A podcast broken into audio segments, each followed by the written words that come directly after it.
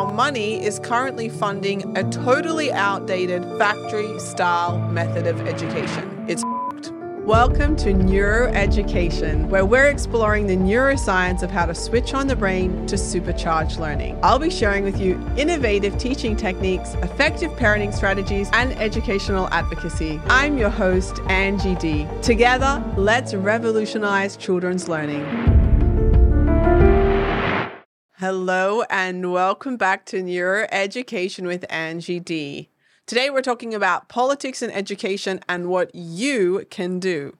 We have an education system in Australia that is funded on the backs of taxpayers.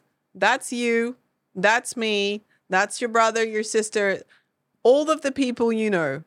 When you look around, they are the people that are literally funding our education system. Now, we are funding this education system. If we are the funders, we should also have a say. And in this democratic nation that we live in, we have a democratic right to have a say how our education plays out. What is our money currently going towards? Sadly, our money is currently funding a totally outdated factory style method of education. And, excuse my French, it's fucked. Because children are sitting there day after day, bored as batshit. I feel like what we need is a total education revolution. And you and I can have a massive impact on how that plays out. In so many other areas of politics, people feel like they have a say. They want to put their hands up and they want to have their two cents heard. In voice to parliament, in renewable energy, in all of these areas, people are talking about what they want to see happen in our current political climate. But when it comes to education, I hear crickets. But we have the power. It is a, a totally democratic area where we have the power to make positive change. Now, the most dramatic areas of positive change I have seen in education has been on the backs of parents. In two incredible schools in Brisbane, Australia, they are running a Montessori program. That means, alongside the mainstream method of education that's running in the traditional school, they have started a Montessori method of education through the schooling process, starting in prep and every year gaining one grade more. Grovely State School in Brisbane and also Capalaba State School in Brisbane have been running these innovative programs bringing Montessori, an alternative method of education that is highly, highly recommended by neuroscientists worldwide, into our public education system. This is one of the first times we have had something that is usually private, incredibly expensive, that is only available for the, let's say, high echelon of society, of people that can afford it, bringing it to the people. Now, how did these two schools implement a totally alternative method of education? A parent group in Grovely who had their children going to a Montessori community kindergarten wanted a Montessori primary school option for their children. There was nothing available to them in the area. So they approached Grovely State School and as a parent body, they advocated for their children and they advocated for an alternative method of education. Lo and behold, six months later, Ro- Grovely started the first Montessori program.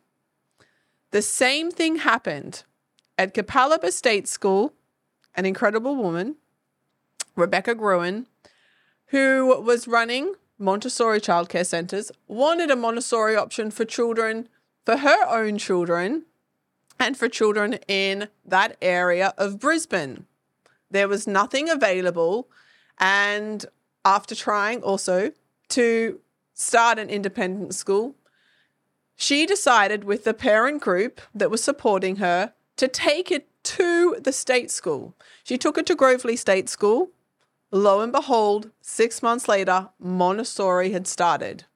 Now we know Montessori is backed by neuroscience, it's backed by educational research, and it's backed by child psychology. What we have now in two schools in Brisbane is a innovative educational approach to learning. And the two parent groups that brought this education method in brought it in by advocating on behalf of their children. Now, this is no different to you or I, where we can approach another school for your for your children you can get together with a parent group you can talk to people about how we can create change in our school community Obviously, there are so many things you can do without even dramatically changing it to the point of introducing an alternative method of education. There are other things you can do. Participating in school maximizes your child learning. As the old adage and the quote goes, it takes a village to raise a child. And the best classrooms that I have personally seen across Queensland are classrooms and schools that have had the maximum amount of community support. That means there are grandparents that are coming in and reading and helping with the classroom. There are parent volunteers that are helping to run reading groups or math groups to make the hands on learning more available to the children. And at these schools, the maximum amount of input from parents and grandparents and the community members is where I see learning excelling the most. So it comes down to our capacity as parents to be able to activate change. Teachers, God bless them, are so overworked and have so much demand put upon them by the curriculum, by the state board, by the national government, and every single other thing that they have to tick off to be able to teach our children. So, yes, we can come in and we can advocate as parents to the P&C, the parent teacher communities at the schools, and we can also do this to the for the principals and it can propose different options. But the Montessori curriculum in Australia is now approved as an independent curriculum, which means state schools have the capacity to be able to do what Grovely State School did and what Capalaba State School did. They have the capacity to come in and to implement an alternative method of education like Montessori, even if it's co aligned with the school. Montessori being a very uh, independent method of learning where the children are slowly building their independence from a very young age is really important that it is started from the age of prep and that slowly builds in. Montessori is not something that can be implemented school wide in one shot, but it can be implemented step by step, slowly, as one prep class moves into grade one and grade one into grade two, and so on. These are things that we can advocate in our local community. And I hope I have inspired you to talk to your parents and teachers and even your principal to make positive change in your local community. Because if it's not you, then who? Thank you for listening. Please subscribe on Apple Podcasts and also on Spotify give us a five star review and subscribe on YouTube and look down below for all of the links. Look forward to chatting in the next episode.